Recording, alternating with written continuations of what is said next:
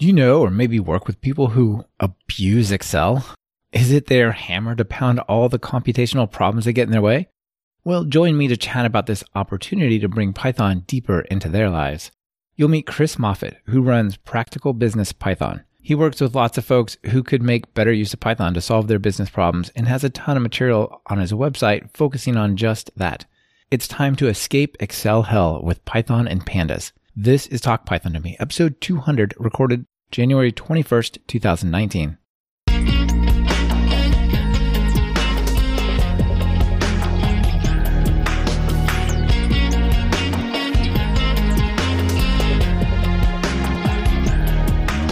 Welcome to Talk Python to Me, a weekly podcast on Python, the language, the libraries, the ecosystem, and the personalities. This is your host, Michael Kennedy. Follow me on Twitter where I'm at mkennedy.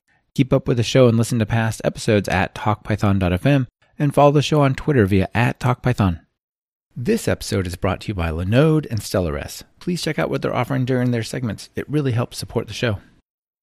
Chris, welcome to Talk Python. Hey, great to be here. Yeah, it's great to have you here. You've got some really interesting and amusing presentations around Excel and yes, not doing bad things with Excel, but maybe using it when they should use something else like Python or Pandas. Absolutely. Yeah, yeah. I mean, Excel in and of itself probably isn't eh, bad or good, but it's like many things, the only tool that people have.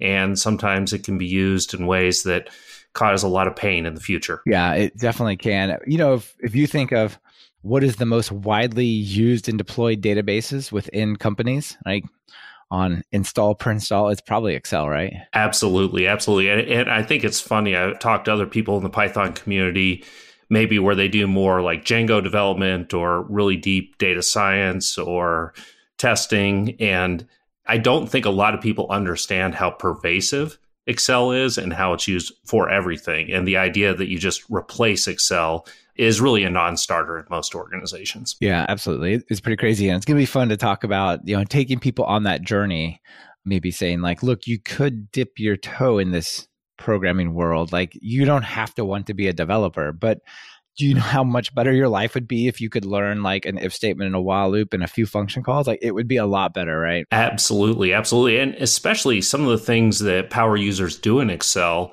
it is programming. I mean, they don't yeah. maybe think about it that way, but it is. And uh, I, I kind of talk about if you can write a nested if statement in Excel, you can probably program Python. Yeah, because if statements in Excel are painful. They're awful. Before we get to the yeah, before we get to that, because it all fits on one line with no organization or structure.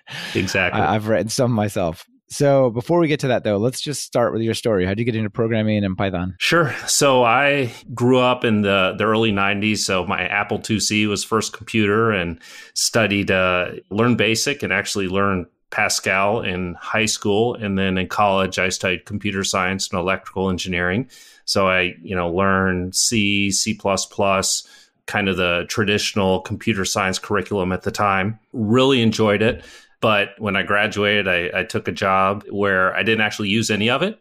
So some of those skills kind of atrophied a little bit. And fortunately, throughout my career, as I've moved to other roles, I've been in typically a little bit more business type roles, but I've been able to use my technical skills to try and solve problems. So that's been kind of my evolution over the past many years that I've been doing this. Interesting. So, what is your impressions and experiences of being this a little more on the business side of things, but having that technical skill and looking at other people trying to solve problems manually, copy paste, like no version, just like looking at them going, do you know how much easier this could be? Like, what are you doing? Right? Is, is that sort of uh, something that you encounter often? Absolutely. Yeah. That, that's definitely one of the biggest challenges is you mentioned something like version control. One of those things that is just once you start using it and get used to it, not having it is just extremely painful. But most people that don't program really don't use version control. They haven't used GitHub or Bitbucket or even SVN back in the day. When you see how manual things are, how people try and rename files as the the poor man's versions control. It, it is painful. It is very painful, and I've had to think a lot about how do you approach that problem and not just tell people, oh, there's a better way to do it, and just scrap yeah, everything yeah. you're doing and move to my way. Right? How do you make them help them make a few steps? So if renaming the files, having like Excel report May version three is like version three Kennedy or something, you know, something like this, right? Exactly. Like a weird naming scheme. If that is the version control, then Outlook probably is GitHub, right? Like so yes. then you attach it to an email and it's like it's it's kept live in like this thread of email with the it, different versions in there, right? Absolutely. It's either Outlook or it's in the file share buried somewhere in multiple, you know, nested file subfolders that are impossible for anyone to actually find or understand. Absolutely. Yeah, yeah. And you know, I think a lot of people either work independently or they work at like small companies, but the larger the company, the more this, like the more people copied on those email threads. There's like 20 people and they all have their little tweaks and versions that land. It's crazy, right? It is. And it's so frustrating because you want to just say, hey, can't we just put the data set in one place and we're all working off of it and using version control just like you would in an open source project? that the concept just isn't there. And I mean, there are some tools, some of the the more recent Microsoft tools support it a little bit, but it's still not, at least in my experience, doesn't seem to be as common as you would expect. Yeah. What a lot of times what the answer seems to be at these big organizations is like, well, this Outlook named thing as version control sucks, so let's use SharePoint, which yes. is like its own special type of hell yes, uh, you know I haven't used SharePoint a lot, mainly because I've heard you know it's its own special type of hell, and I, I think now Microsoft Teams is the new thing, but I haven't used that enough yeah. to really figure it out because it, it is it's a it's a lot of time and energy figuring out how to use it and then to get the people you're working with to use it as well. Yeah, let me see if I can summarize my SharePoint experience. Like, oh yeah, that's on the shared SharePoint project site. Okay. Where is that?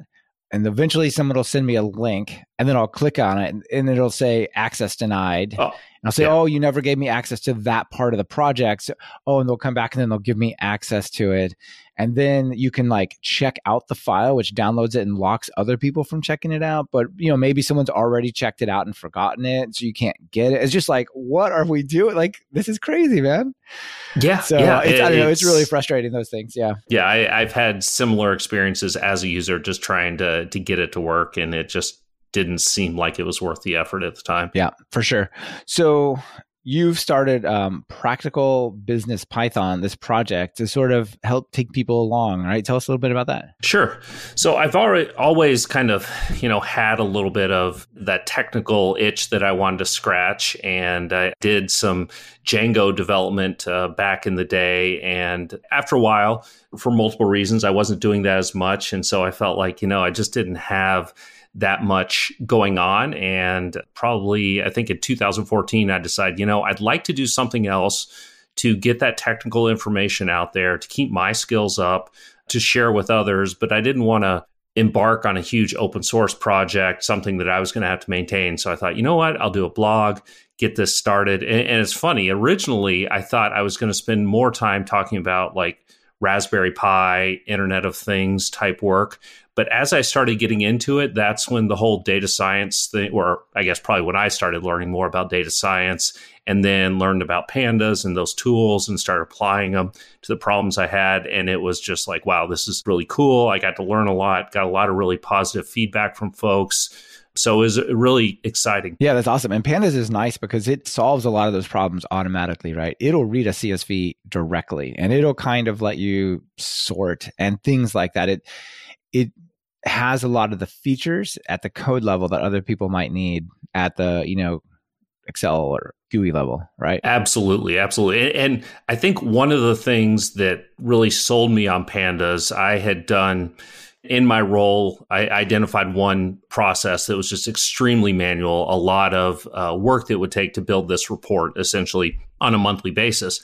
And going back to you know when you only know one tool everything looks or when you only know how to use a hammer everything looks like a nail. So i decided i was going to build my data processing thing using django. So django admin and django orm sure. and i put it together and it worked. I mean but it was slow. So i would do this i would kick this process off and it would take maybe an hour to run but it was an hour i could go to lunch get coffee whatever. So it was it was no big deal and it, it worked well eventually, once I learned pandas and got over that learning curve, and then I solved the same exact problem in pandas on the same exact hardware, and it took like two minutes to run. That's and incredible. so it's you know just pandas because it uses numpy and all the lower level functions written in c and if you do things right it's pretty quick and so once i kind of had that experience i'm like okay there's there's no reason we can't use some of these tools to solve some of the problems we have right now Yeah, that makes a lot of sense. And you know, pandas, its origins, a lot of people think of it around data science. So maybe they think machine learning, they think science, but it really comes from the financial industry. And it's probably got its hearts, right, you know, its roots right from Excel, more or less, right? Like right near there. Exactly. And if you start, you know, kind of looking around at pandas, there's a lot of things around time series and grouping of data that are just really, like you said, really kind of from the finance world and uh, are very applicable to a lot of the kind of common problems that people use Excel for in many large organizations. Yeah. So I was looking over your blog and all the articles you've written. There's a, a, ton of resources there. It looks like you've been at this for, for quite a while. And you said you use the Feynman learning technique, as in Richard Feynman, the physicist, right? Yes. What's the story there? Yeah. Well, I certainly didn't start off doing this, but this is something I don't remember when I first learned about it. But basically, the idea is you take some sort of concept, you learn it, and then figure out how to teach it to someone that really doesn't know anything. Now, Feynman talks about teaching it to a toddler. Certainly, my articles aren't at the, the toddler level, but by going through and actually writing a blog post and getting understanding it at the level of detail that you need to to write a post and put it out there on the inter- internet, it really does force you to kind of have this feedback loop that he talks about where you think you understand something, but once you try and put it in a blog post, you realize, ooh, I didn't understand it as well as I thought I did. And so then you kind of loop back. And then by the time you're done actually writing a good post, what I find is, you know, I really understand the concept pretty well. And that's what I try and do in the blog post is get it out there so that others can learn. Yeah, it's interesting. You see these polished blog posts or conference presentations or even online courses and you're like that person so deeply knows this stuff that they're teaching me this that there's it's great i got this article or this video or whatever but it, i just how am i ever going to reach that level? And the reality is probably that person who did that presentation went on that journey as part of creating this thing right? Like they may have not known very much at the beginning but they they kind of applied this technique knowingly or unknowingly to just go like i am interested. I know a little. I'm going to just dig in and like really put it together. Absolutely. And, and, i think the funny thing is i was actually working on a post this morning where i had written it a couple years ago and the api pandas api has changed so i need to update it. And i like had to really go back and figure out what i had done. And i know people have talked about this before about there's got to be some name for when you have a problem and you google it and it's a blog post that you wrote and forgot about? I mean, it happens to me all the time. I was just thinking of that. Like, I've had that problem happen to me as well, where I'm like, gosh, I really don't remember how this works. I know I did something with it a little while ago, and I Google it, and the best answer is something that I've done. I'm like, oh, I'm all hope is lost. Yes, exactly. if this is at the top and I don't remember it, we're we're kind of done here. yeah, no, but it's a really good point. I mean, I think this is uh it's very easy for new users to get discouraged because it is a lot to learn, and I think it's really important. You do a great job on your show with the other guests and letting people know that we're all human, we're all trying to learn, and some of this stuff seems to slip out of your brain over time, and you have to continually relearn it. Right. Well, at the same time, like so much stuff is changing that you have to eject some stuff to make room for it. Right. And it's a matter of, can I go back and Google that thing or do I really need to force myself to remember it? Right. Like a lot of times it's like, I have it written down or I have an example. Let's kind of just sort of forget that and really focus on this new library, right? Like I want to learn Altair for graphing and I'm just going to forget the Matplotlib live API for a while because you know, this is what I want to focus on, right? There's just so much new knowledge. It's like this constant battle for cognition, basically. Right, right, absolutely. And I think at the end of the day, that's a lot of what I'm trying to do at the blog is not so much teach people to understand everything, but it's almost teaching them what is possible. So it's showing the tools that are out there and saying, here are the types of problems. And here is a way to sort of present the problem maybe in a way that will apply to what you're working on today. Sure. So, what are some of the more popular topics or things that have come across on the blog that people liked? It's interesting. So, one of the things I've learned in writing the blog is it is very hard to gauge what is going to be popular when you publish it and what's going to live on through the magic of Google search engines. And so some of the articles like seem really popular in the beginning, but then hardly ever pop up in searches and don't don't get much traffic. And then others that seem to maybe be a little less exciting are the ones that tend to pop up on Google. So one of the uh, most popular articles for a while was my pandas pivot table. I really enjoyed that one. I think that one was a good example where I felt like it was going to be popular. People enjoyed it. It was, uh, I included, I think, a good summary of how to use the pandas pivot table, and that was really popular. The one that surprised me is the pandas data type article. So I explain how to oh, use yeah. the different pandas data types, and that is one of my most popular Google search items right now. So it, you know, yeah. I, I, just can't quite figure it out. You know, sometimes I, I, think about it, and then other times I'm just like, well, you know, I'm going to write what what I think people want, and sometimes they're hit, and sometimes they're not. Yeah, it's a really tricky thing to try to guess that, right? You just kind of got to throw it out there and let the world decide what they're interested in. Because I've done that with blogging, where I'm thought I'll just throw this out, like whatever. I got to spare 20 minutes, and other times I'll I'll spend a whole day writing something really polished and i'm like this is going to be the good one you know it's like kind of like meh people don't care yeah. the one i threw together is like super popular i'm like if i knew it was going to be popular i'd put more effort into it same thing with videos on youtube same thing with even the talk python episodes right some are like oh this could be super popular i'm not sure people are going to love that one and it you know, it's all over the map. Yeah, absolutely. And I think I've talked about this on some of your prior podcasts. Like, as technical people, we're not necessarily good marketers. You know, we kind of yeah. expect all this content to stand on its own. The world's a meritocracy. If I make it well, it's just going to be fine. And like, that's just, it would be cool if that were true. It's not. It's not. it's not. And so that's one of the things, you know, I don't do a whole lot of promoting old articles. And I do wonder if, you know, should I do that? Should I kind of remind people, hey, here's something I wrote two years ago that's still applicable? It's not not something I do, but I, I think it yeah. should be done to really kind of keep this stuff fresh and remind people what's out there. Right. It's it's not a bad idea. I mean, one of the ways to promote anything like a blog or courses or videos or whatever is to just keep making new stuff that's exciting. Some of it will like not be as exciting as you thought it would. Some of it will be more and it'll draw people in. And then they'll find like just keeping your profile high will help your older stuff stay relevant, right? But there's also ways you could continue to promote them, right? Like more explicitly for sure. Sure, sure.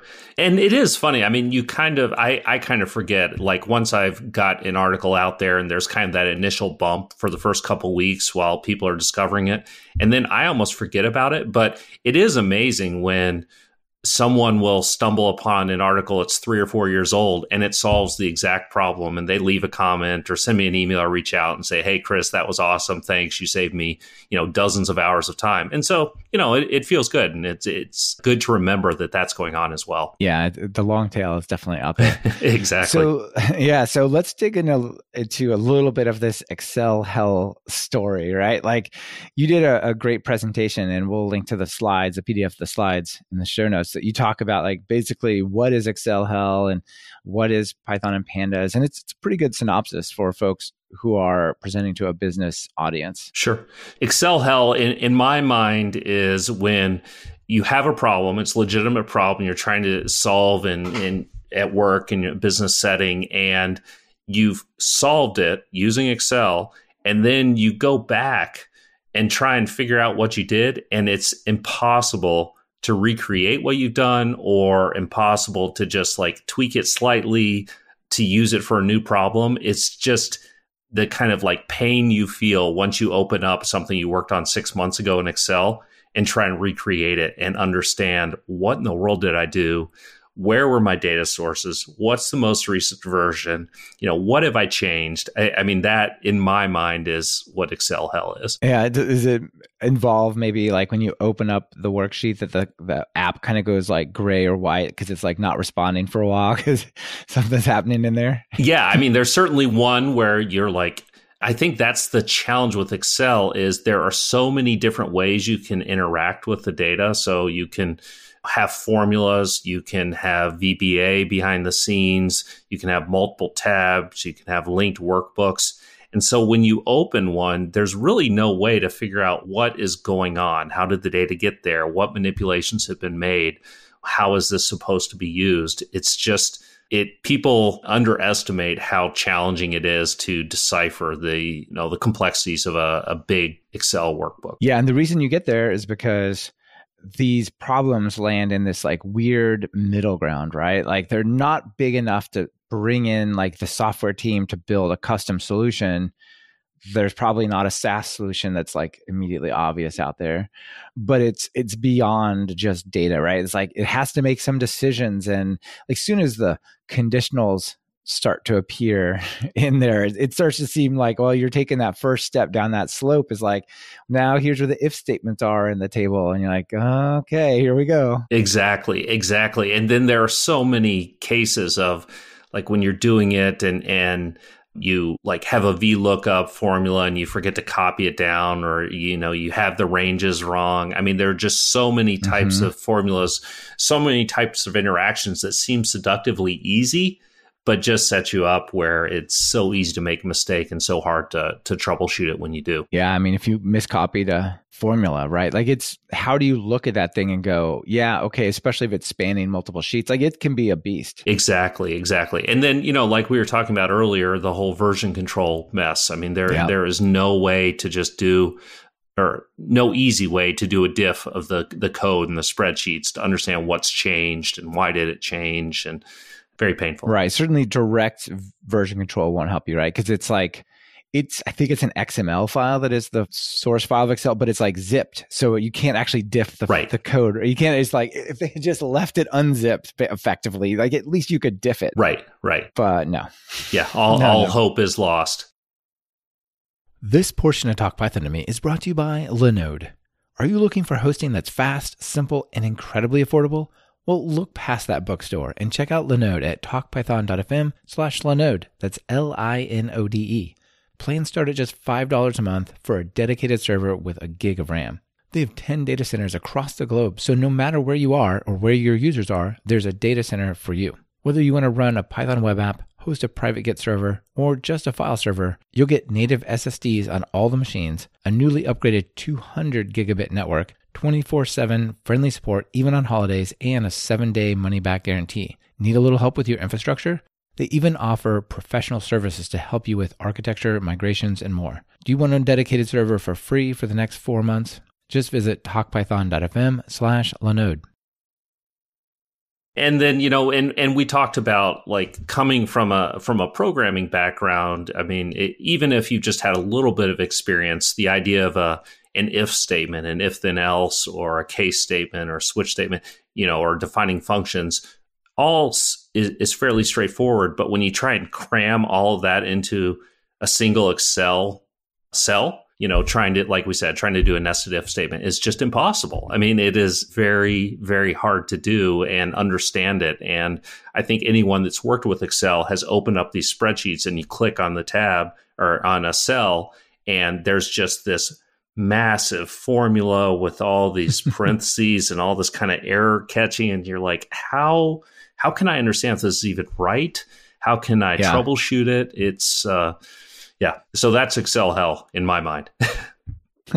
Sounds about right i think yeah. for the purpose of this discussion. It, it sounds like it's more or less the same situation if like you're actually using google sheets or, or some other technically another tool than Excel, but something Excel like, right? Yes, a- absolutely. I mean, I think there are some things that Google Sheets makes a little bit better. I think, and I'm not a huge Google Sheets user, but it does kind of the versioning automatically and seeing the history. True. I think is uh, is a little bit better. And and one of the things I think Google Sheets does better is it's easier to share. So if two people are working in it at one time, that works better than Excel where it just locks the file and you have to yell at your coworker to get out, that kind of thing. Yeah, yeah, exactly. It is a little better there for sure, but it's also simpler. So maybe you can't push it as far, right? You can't get as far down that hole before you have to like scream for mercy. Right, right. Yeah, I, I haven't dived into Google Sheets to see like how how complex can you do the formulas. I don't. I, I know it doesn't have VBA, but I, I'm sure you can program it behind the scenes, and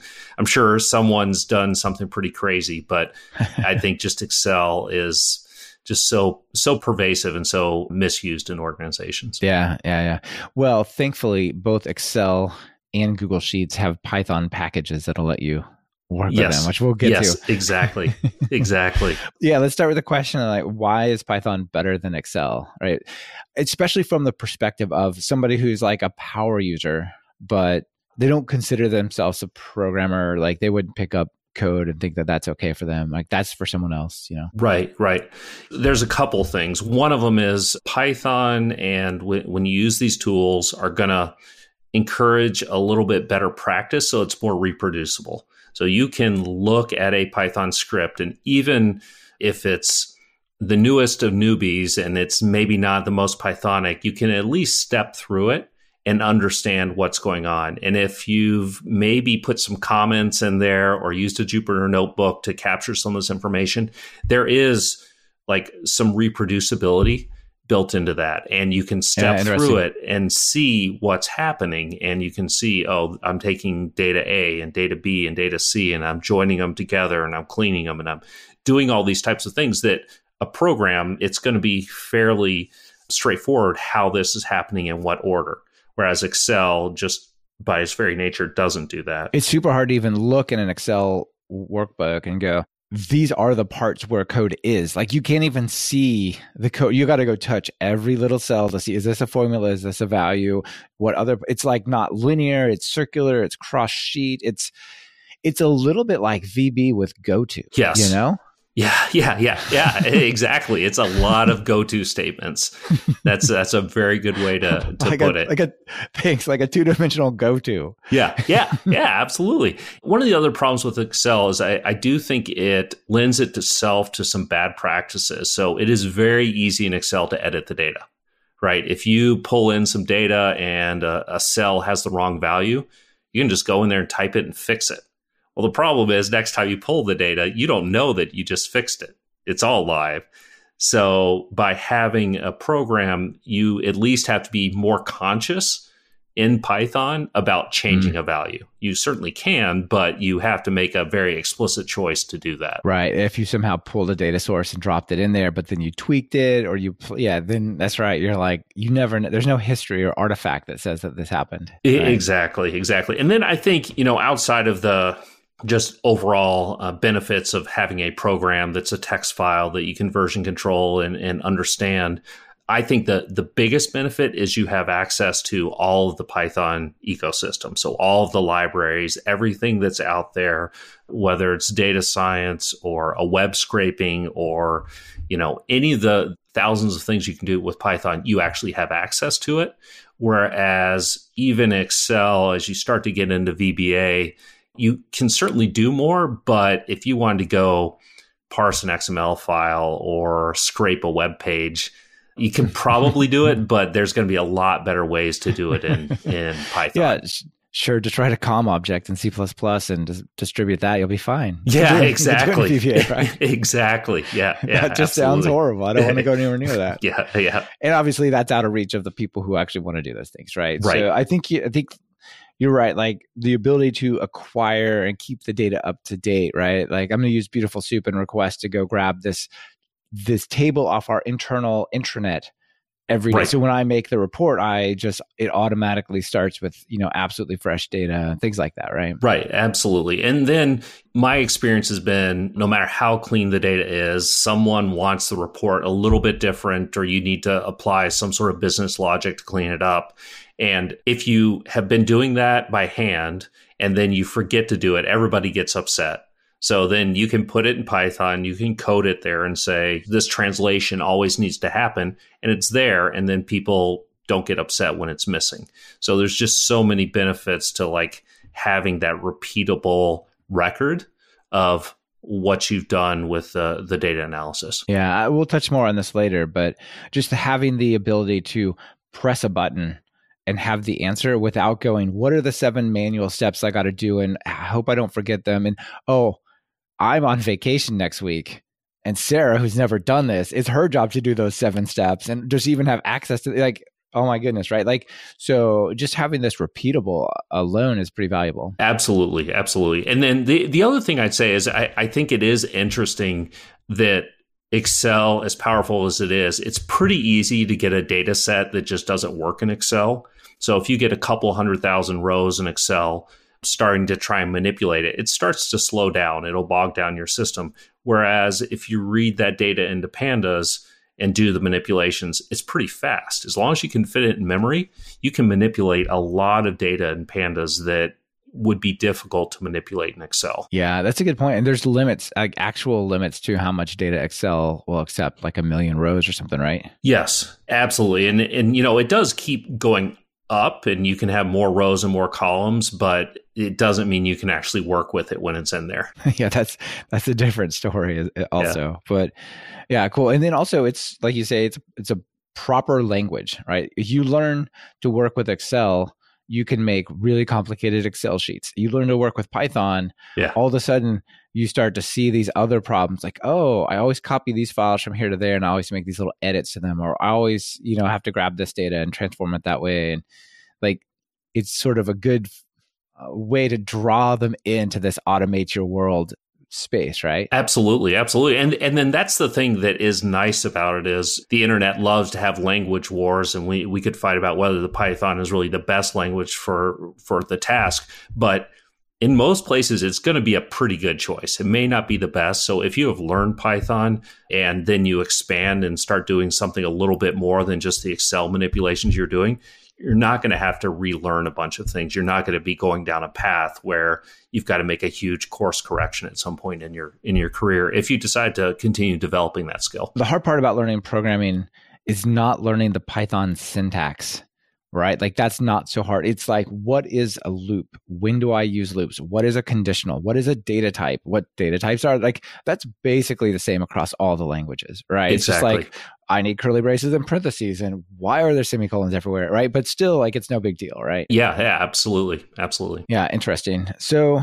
one of the things that I keep repeating is we don't need a hundred million software developers, but we do need people who can do whatever they do better, right? And I feel like software development, a little bit of it, like the kind you're talking about, can really amplify whatever you're good at anyway, right?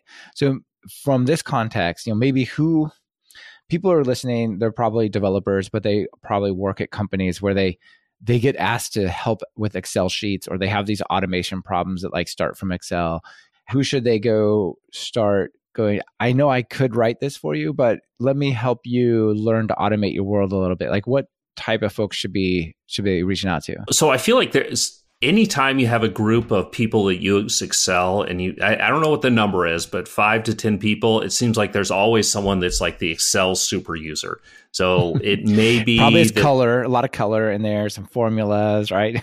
exactly, exactly. Now definition of super user is going to vary. I mean, sometimes it could be someone that is really good at some pretty complex VBA. It could just be the person that understands how to put a pivot table together. But I think in any group where you have people that are doing repeatable type processes, there is someone that is the de facto expert. And that is the person that I would target and kind of say, okay, let's take a look at what you're doing here and see if there's an alternative to use this tool called Python to improve this process. You raise a really good point. I think one of the the big challenges here is these people aren't going to say I want to learn programming. To them, it's like I, I can't learn programming. I need to go to, to a university and get a four year degree. And I would encourage the people that are listening, if they do have that Python knowledge, to kind of help ease them into that and say, you know what, you don't have to be a computer scientist to do this. Let me show you some of the simple things that you can do in Python to help with this process and get them started. And so, yeah, focusing on those kind of natural experts in the group. Yeah, that makes a lot of sense. And the fact that Python is not a compiled to machine instructions with a compiler and linker type of language means you don't have to drag them through the sort of software computer sciencey tool chain. You can just say you write this in a text file preferably in a proper editor that helps you with spaces. Exactly. An autocomplete, and then you're kind of good, right? Yeah. You raise a good point. I think these, if you are a Python expert, you should be able to help get Python set up on their system. And I know you've talked about this before. It it is much easier than it used to be back in the past, but it's still a non-trivial activity for someone that's not comfortable with this. I mean, I, I've had experiences where I've deployed some Python scripts and told people, okay, open a, a command prompt on your Windows system and type Python file name, and they, you know, it just kind of blows their mind a little bit they're just not yeah. used to that. Most people don't, you know, type commands on their laptop. So that at is all. a exactly. like they maybe don't know what the command prompt is at all. Exactly. Right? It's very possible. Exactly. And when you're talking Excel and you're talking business users and you're intersecting those two things, there's a good chance that that intersection lands on Windows and not Mac. It's very unlikely it's on Linux, right? Absolutely. Yes. This portion of Talk Python to Me is brought to you by Stellares, the AI powered talent agent for top tech talent. Hate your job or feeling just kind of meh about it? Stellares will help you find a new job you'll actually be excited to go to. Stellares knows that a job is much more than just how it sounds in a job description. So they built their AI powered talent agent to help you find the ideal job Stellares does all the work and screening for you, scouting out the best companies and roles and introducing you to opportunities outside your network that you wouldn't have otherwise found.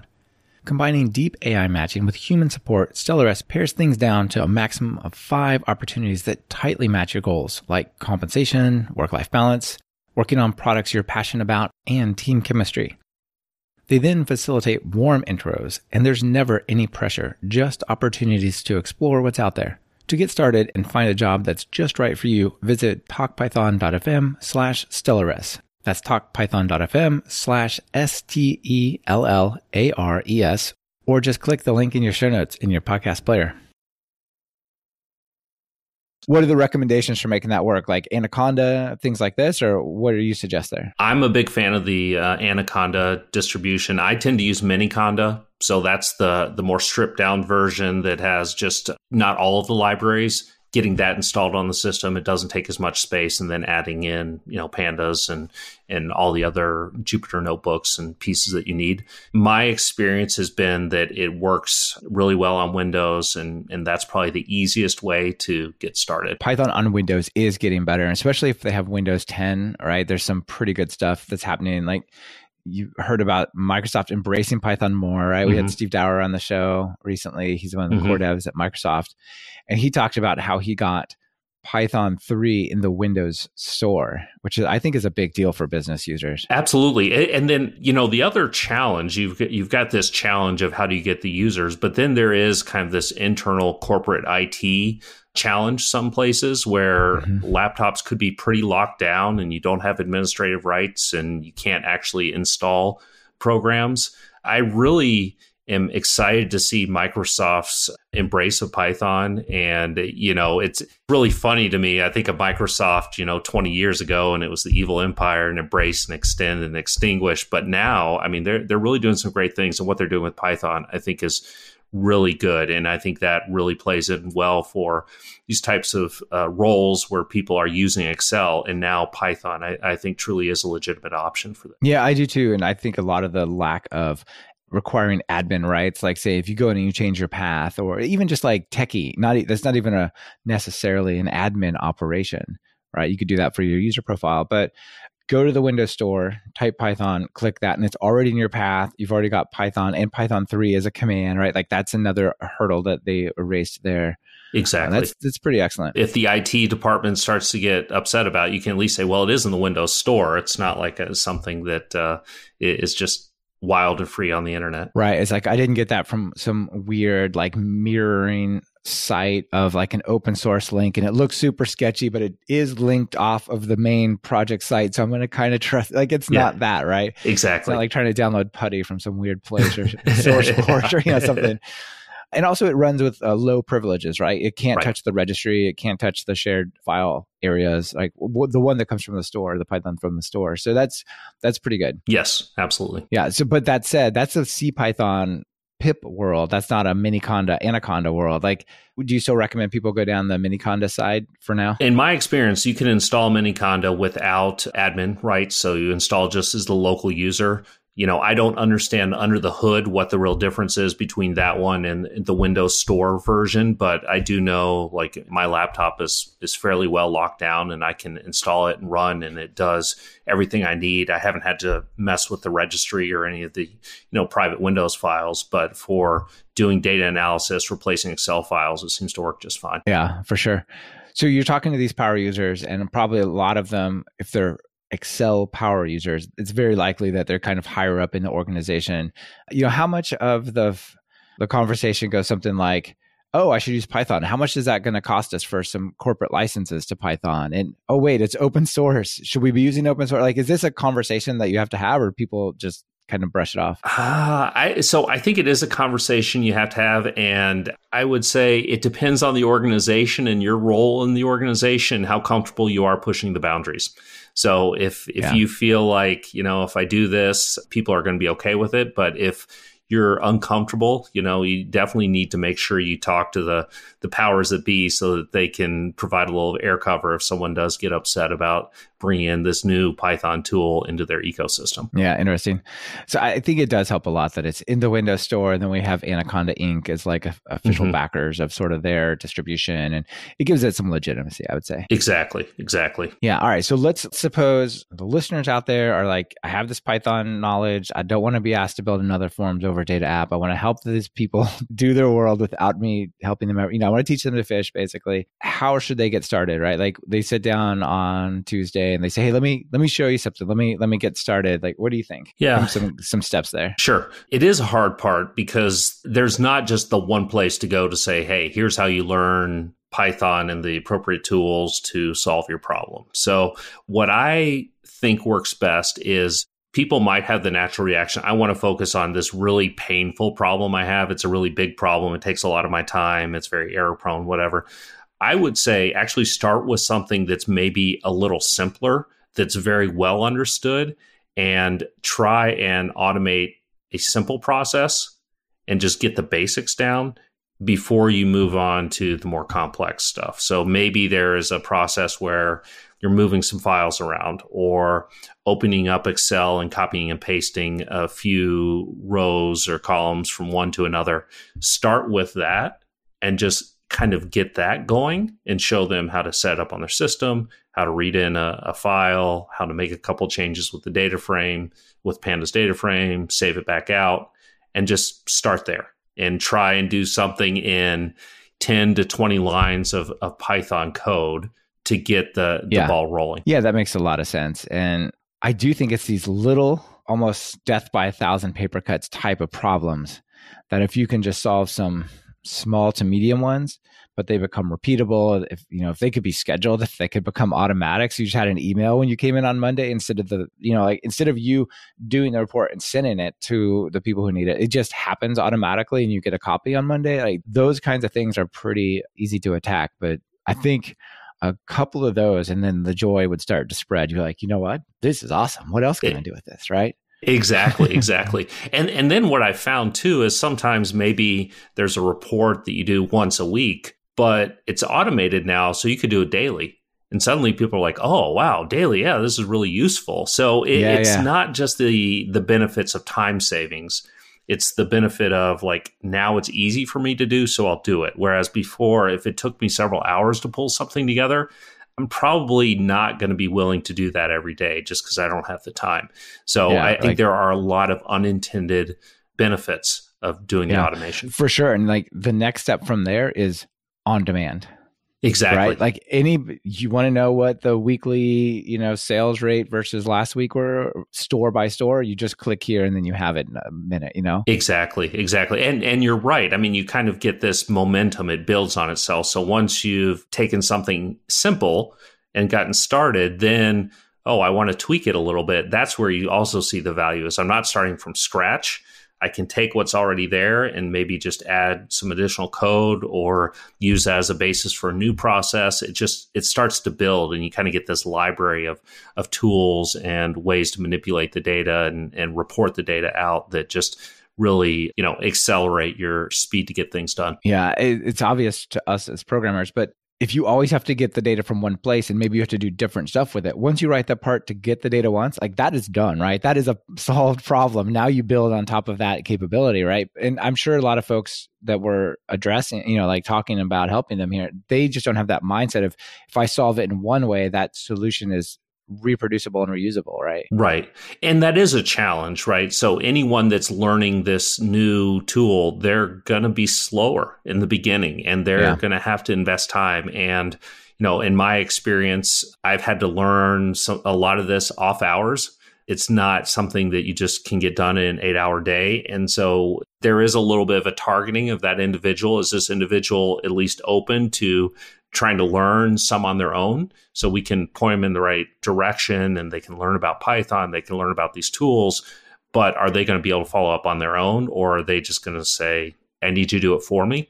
If that's the case they're probably not the best candidate for this type right. of role. Right. I mean it seems to me like if you're doing some sort of four hour task weekly and there's somebody who's going to help you they could sit down and say instead of doing that manually why don't we spend those four hours on monday build it together. I mean, this is not me offering to be your private software developer, but this is me helping you down this path. I'm sure that we could do this in four hours. Let's sit down and do it together so you understand it.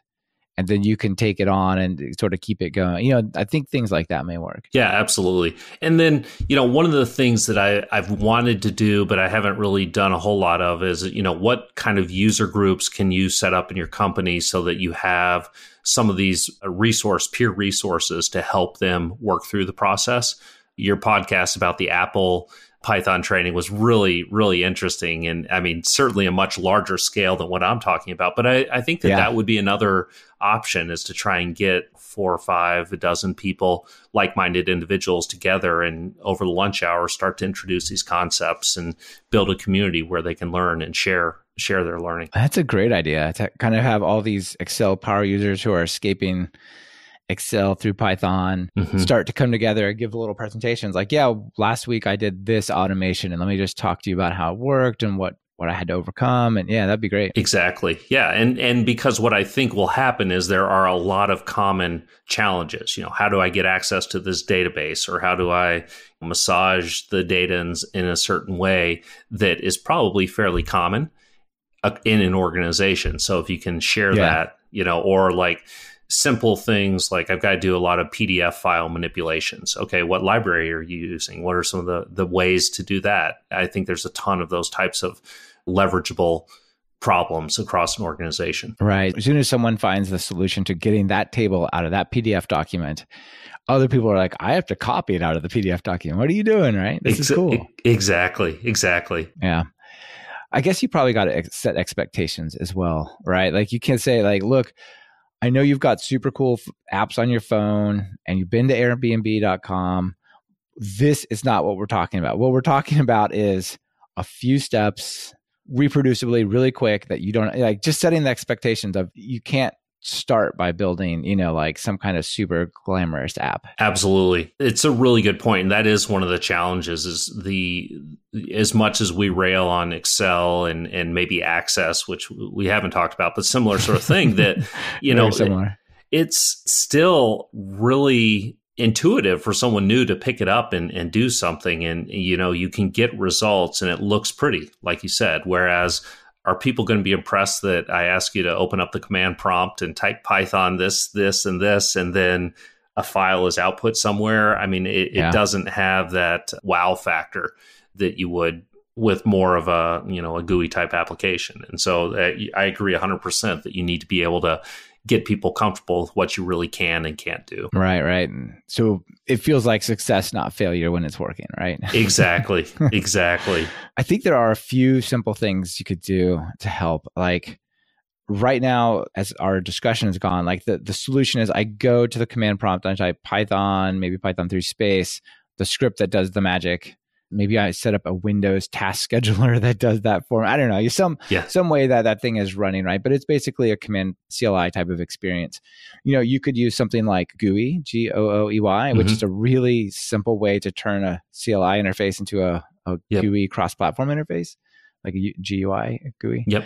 And the other one that you brought up that's pretty straightforward is Jupyter Notebooks. Yes. Yes. Right. Do you think that helps a little bit with the acceptance layer? Like you can visualize a graph, right? You could do a bokeh or matplotlib thing. Absolutely. And and it's interesting you you mentioned Gooey, which, you know, is hard to talk about, but when you see it, you you understand what it is. But I, I wrote an article about it and I've used it a lot. And it is I, I think it's a fabulous tool for people that have you kind of have this command line and trying to teach people how to use a command line can be frustrating. But Gooey, you can just easily put that on top of it, and especially where it's like selecting files, selecting dates, selecting a couple values from a drop down. Got, got some combo box drop exactly the drop downs. Yeah, exactly. so easy, right? It is. And the other thing is it's WX Windows, so it looks native. It you know, it's not an ugly GUI. And I personally use that when I put some things together and people just know how to use it and they don't really care what you did just that oh it looks like i would expect a windows app to work. So that's great. Yeah the fact that they have a thing they double click they if you use PyInstaller or PyOxidizer or something you get like an exe or a app file. You just you put it in your dock or your taskbar you double click it like all of a sudden it's almost a first class citizen in your world. Exactly. Yeah yeah Totally. And then Jupyter notebooks, I think, are, are, certainly another option. I don't have experience with like building a Jupyter notebook hub that you would share out with everybody, but I do agree that having that where you tell people, okay, run the notebook, go here in your browser, use some of the widgets to populate some information. I think that's absolutely a valid valid option. Yeah, it, it seems like that would really help with the acceptance. You're like, okay, this mm-hmm. is not so scary. It's not the terminal or command prompt, which in real I, I, know in reality it's like not that big of a deal but psychologically it's a massive deal for some people right? Like they're just like oh, forget that. This is yeah. not the way we work here. This is exactly. not okay. Exactly. And actually where i see jupyter notebook what what i have been trying to do is almost like when i have a data challenge so i get an excel file or i need to do a project and I wrote about it on my blog. I have a cookie cutter that creates like a couple standard Jupyter Notebook directory or directory of some Jupyter Notebook stubs and my in and out directories and the raw data file. And so it's a consistent methodology. So I know if I go back six months later and open it up that I have kind of that Jupyter Notebook history of what I've mm-hmm. done and all the files are where I expected. And I put notes in there about where the files come from and what am I trying to accomplish and you know all those kinds of things. And and I think Jupyter Notebook could really be useful for that type of analysis instead of in my perfect world instead of reaching for excel every time you need to do analysis hey i'm just going to use a jupyter notebook to start looking at the data and treating it you know almost like a data science problem versus I'm just gonna you know hack together something in Excel. That's really cool. I love the cookie cutter idea as well. That's nice. Yeah, and it's really worked out well. I've once I've started to use it, and now I've been using it for a few months and go back and look at projects where I've used the cookie cutter strategy. I'm like, oh yeah, this is really cool. I kind of know where everything is, and I know what to expect, and I can then create that feedback loop where there are maybe snippets of code that I want to include in future ones. So you can just kind of keep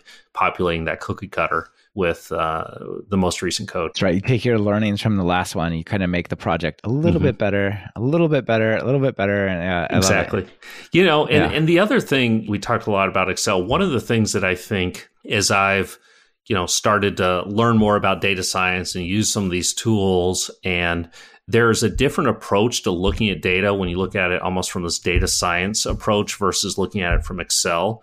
And the data science approach of you do exploratory data analysis on a data set and you start to learn things that are easy to do with the pandas data frame that are maybe hard to do with excel so just simple things about like where are my null values where do i have yeah. duplicates where you know where is maybe the data not as clean as i would expect you can kind of go through that as part of that that process that I think is maybe a little more robust, a little more natural for data analysis than just trying to open up an Excel file and do a bunch of auto filters and pivot tables. Yeah, and it doesn't matter how big the data is or how wide it is. Whereas in Excel, it's like you kind of got to live visually in the data. You know mm-hmm. what I mm-hmm. mean? You're like swim. Yeah. You got to have your charts and stuff swim there rather than it's fine. It has 200 columns. Yeah. You know, we load it and you just like you show it below where the data was, right? It's all good. Yeah, exactly. And I think it also starts to, you start to learn the data science concept. So the concept of tidy data you know, is certainly something I never really understood just as an Excel user. Yeah, define that for us. So essentially, I, I knew you were going to ask me that, and I, I should have looked up a better definition. But instead of when you have a row of data, it's like a single observation in that row versus having multiple columns of data. So think about like if you're observing cars passing on the street, you would have a, a car and then maybe you'd have the, the make and the model versus multiple columns with all the different makes and models and yes nos in in each column. And the reason it's important is a lot of these data science tools then make it very easy to manipulate and more importantly visualize the data when it's in tidy format. And yeah. once you get it in that format, then suddenly the opportunities for visualization that are available to you are really powerful that you just can't do in Excel very well. Yeah, that's cool. I see a lot of interesting things sort of coming from this, right? Somebody moves a little bit out of, out of Excel, they kind of get in with Jupyter, they they kind of learn pandas, and all of a sudden they start thinking, you know what? How hard would it be to train a machine learning model to predict rather than just a report, right? Exactly. You know, there's just a few little steps because yeah. those things are not that hard, but you need tidy data and you need like good got to get the right factors or aspects of your data you want to feed to the model and all that kind of stuff, right? Absolutely. And you know, one of the things that I, I put in the the notes for us to talk about was uh, Facebook's Prophet tool. Yeah, tell us about that. I think this is a really interesting example of a really powerful tool that lots of analysts need.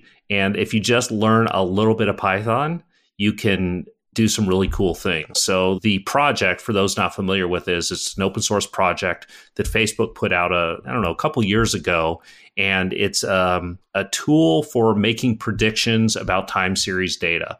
So think about if you wanted to predict like how many hits are you going to have on your website in the future or you know their example is about hits on wikipedia hits on peyton manning is the thing that they walk through. But i think any organization is going to have a lot of can you predict the future? Can you predict what we need to manufacture? Can you predict what our sales are going to be like? Can you predict what this marketing campaign is going to do? Yeah imagine you were the person who had that answer yeah, exactly. right. And, that you and, would just be like the you're the magician. Exactly. And and what I think what I suspect happens is, you know, most big organizations, maybe in supply chain, you do have someone that is really smart on this type of prediction. But you have to predict all across the organization. And so what do most people do? You know, you plot out your history and maybe you kind of do some sort of regression line and kind of make a guess. But if you start to look at all the different mathematical options you have for predicting time series data, it's mind boggling, right? Like, how could you figure all that out? So, Facebook essentially had this problem. So, they built this library where they put some fairly sophisticated math behind it, but a very simple API where you can only change a few variables and get some really nice predictions and some really nice visibility to the trends in your data I've been really impressed with it and think it's a really cool tool because it it strikes a really nice balance of power, but easy to use for someone that's not a you know PhD math professor. Yeah, that's cool, and it seems like it's a good fit for the people we're talking about in the show. Yeah, absolutely. Yeah. Yeah, nice. All right, we're getting a little short on time, but I do want to ask yes. you a few more things real quick before we go. Let's close this out. Like we talked about all the benefits, we talked about all the good things here, but maybe let's just talk on a few areas on what Python needs to do better to better take advantage of this group and, and just go farther? Sure. So a couple things. So we did have a good discussion about should we use Miniconda? Should we use Python from the Windows Store? You know, I think that is still a good area for us to figure out, you know, what is the preferred way to get Python out and then installed on a system. And then more importantly, how do you keep it updated? There's still some kind of wonkiness between installing yeah. with Conda and pip and I've been bitten by it before where suddenly I'm installing with pip and it's unwinding some of my condas install and and that is something that a new user is not going to figure yeah, that's out. not going to be okay. Yeah. no. So, so well. I, I, think that's something that needs to be solved. And, and I know folks are working on that. I think the other one is this whole like we talked a little bit about data visualization and it could probably be expanded more broadly is like once you start getting into python there are some areas where it's hard to make a decision about which direction I should go. So data viz right. is a great example. Like I want to plot something.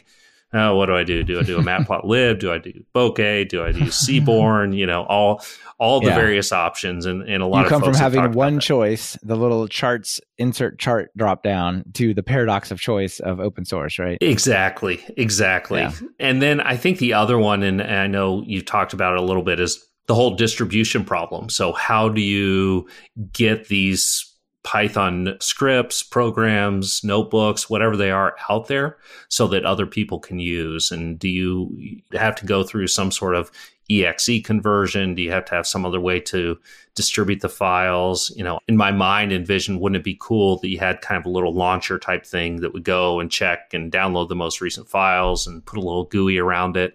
But something like that needs to be in place. Otherwise, you're going to have a whole different type of maintenance nightmare. Yeah, I mean, we talked about Gooey and PyInstaller, but these are sort of not super perfect projects. They're great. They're they're really awesome that they exist, but right. they're not a general solution, right? Right. Right. Yeah. And that's the reason Excel works so well is I can put an Excel file together and once I give you that Excel file, for the most part it's going to work because it's got all of that yeah. Microsoft Office guts behind it. Yeah, absolutely. All right. Uh, one other thing. Are you familiar with the Microsoft user voice where they ask for features and they have one on Excel, one where somebody suggested that Python replace VBA as the Excel scripting language or maybe in addition to? Have you seen this? I have seen that. Yes. Yeah. And there's a lot of excitement. Yeah. It blew up. I mean, there's like 5,800 votes and just people going, wow, please, please, please make it happen. You know what I mean? Yeah.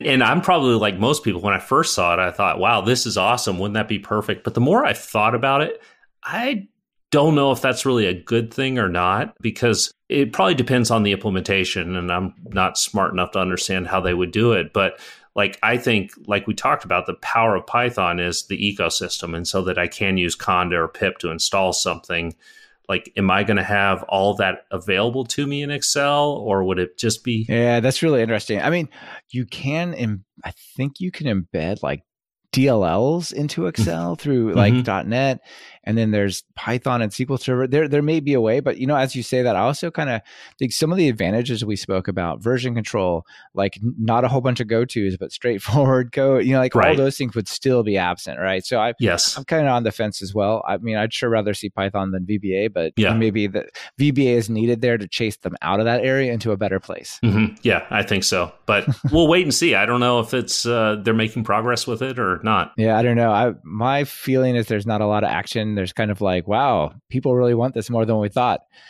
I don't know if we want to do this, but that's just my looking yes. from the outside. I we'll agree. See. I agree. Cool. All right. Well, Chris, it's been great to talk about. Before you get out of here, uh, let me hit you with the final two questions. If you're going to write some Python code, what editor do you use? Mostly I'm Sublime or uh, Jupyter Notebook. Okay. Yeah, that's that's a good fit. Yeah. And then notable PyPI package. Yeah, we talk quite a bit about pandas. You know, I'm a huge, huge pandas fan. I assume most of your listeners are, are familiar with that. But I'll, I'll, put a plug in from a data viz perspective. So I've been using Altair quite a bit mm-hmm. recently, and I know you've talked about it a little bit. And I'm really starting to, to like that package. It seems to fit well with the types of business analysis that I'm involved with. Still enjoy Seaborn for some of the more complicated statistical analysis, but Altair's pretty pretty cool and I'm hopeful that it will continue to develop and you know get more and more powerful and more used. Yeah, for sure. It looks really cool and there's some nice stuff and also yes. shout out to Altair recipes. So yes. like quick little things you can use. That's a nice project to even make it simpler, right? Yes, absolutely. All right. Well, final call to action. People surely work in their company with folks who have this Excel hell problem. What do you tell them? Yeah, you know, reach out to if you know Python and you're in a big organization, there's probably people out there that could really benefit from your knowledge. And you don't necessarily need to quit your day job, but reach out to those folks, spread the word a little bit about Python and be a good resource for them to get up to speed and understand what Python can do for them. Yeah, awesome. I agree. I think you can make a huge difference by writing software, but sort of empowering these folks to yeah. to go explore what what they got to do. Yeah, and be patient nice. as they learn. yeah, absolutely. Be patient. It's going to yeah. take some, but I'm sure it's worth it. All right, Chris, yes. thanks for being on the show. It's great to chat with you. Thanks a lot. I appreciate it. Yep. Bye. Bye. This has been another episode of Talk Python to Me. Our guest on this episode was Chris Moffitt, and it's been brought to you by Linode and Stellares. Linode is your go-to hosting for whatever you're building with Python. Get four months free at talkpython.fm slash Linode. That's L-I-N-O-D-E. Find the right job for you with Stellares, the AI-powered talent agent for the top tech talent. Visit talkpython.fm slash Stellares to get started. That's talkpython.fm slash S-T-E-L-L-A-R-E-S. Stellares. Want to level up your Python? If you're just getting started, try my Python Jumpstart by Building 10 Apps course. Or if you're looking for something more advanced, check out our new async course that digs into all the different types of async programming you can do in Python. And of course, if you're interested in more than one of these, be sure to check out our Everything Bundle. It's like a subscription that never expires. Be sure to subscribe to the show. Open your favorite podcatcher and search for Python. We should be right at the top. You can also find the iTunes feed at slash iTunes, the Google Play feed at slash play, and the direct RSS feed at slash RSS on talkpython.fm. This is your host, Michael Kennedy. Thanks so much for listening. I really appreciate it. Now get out there and write some Python code.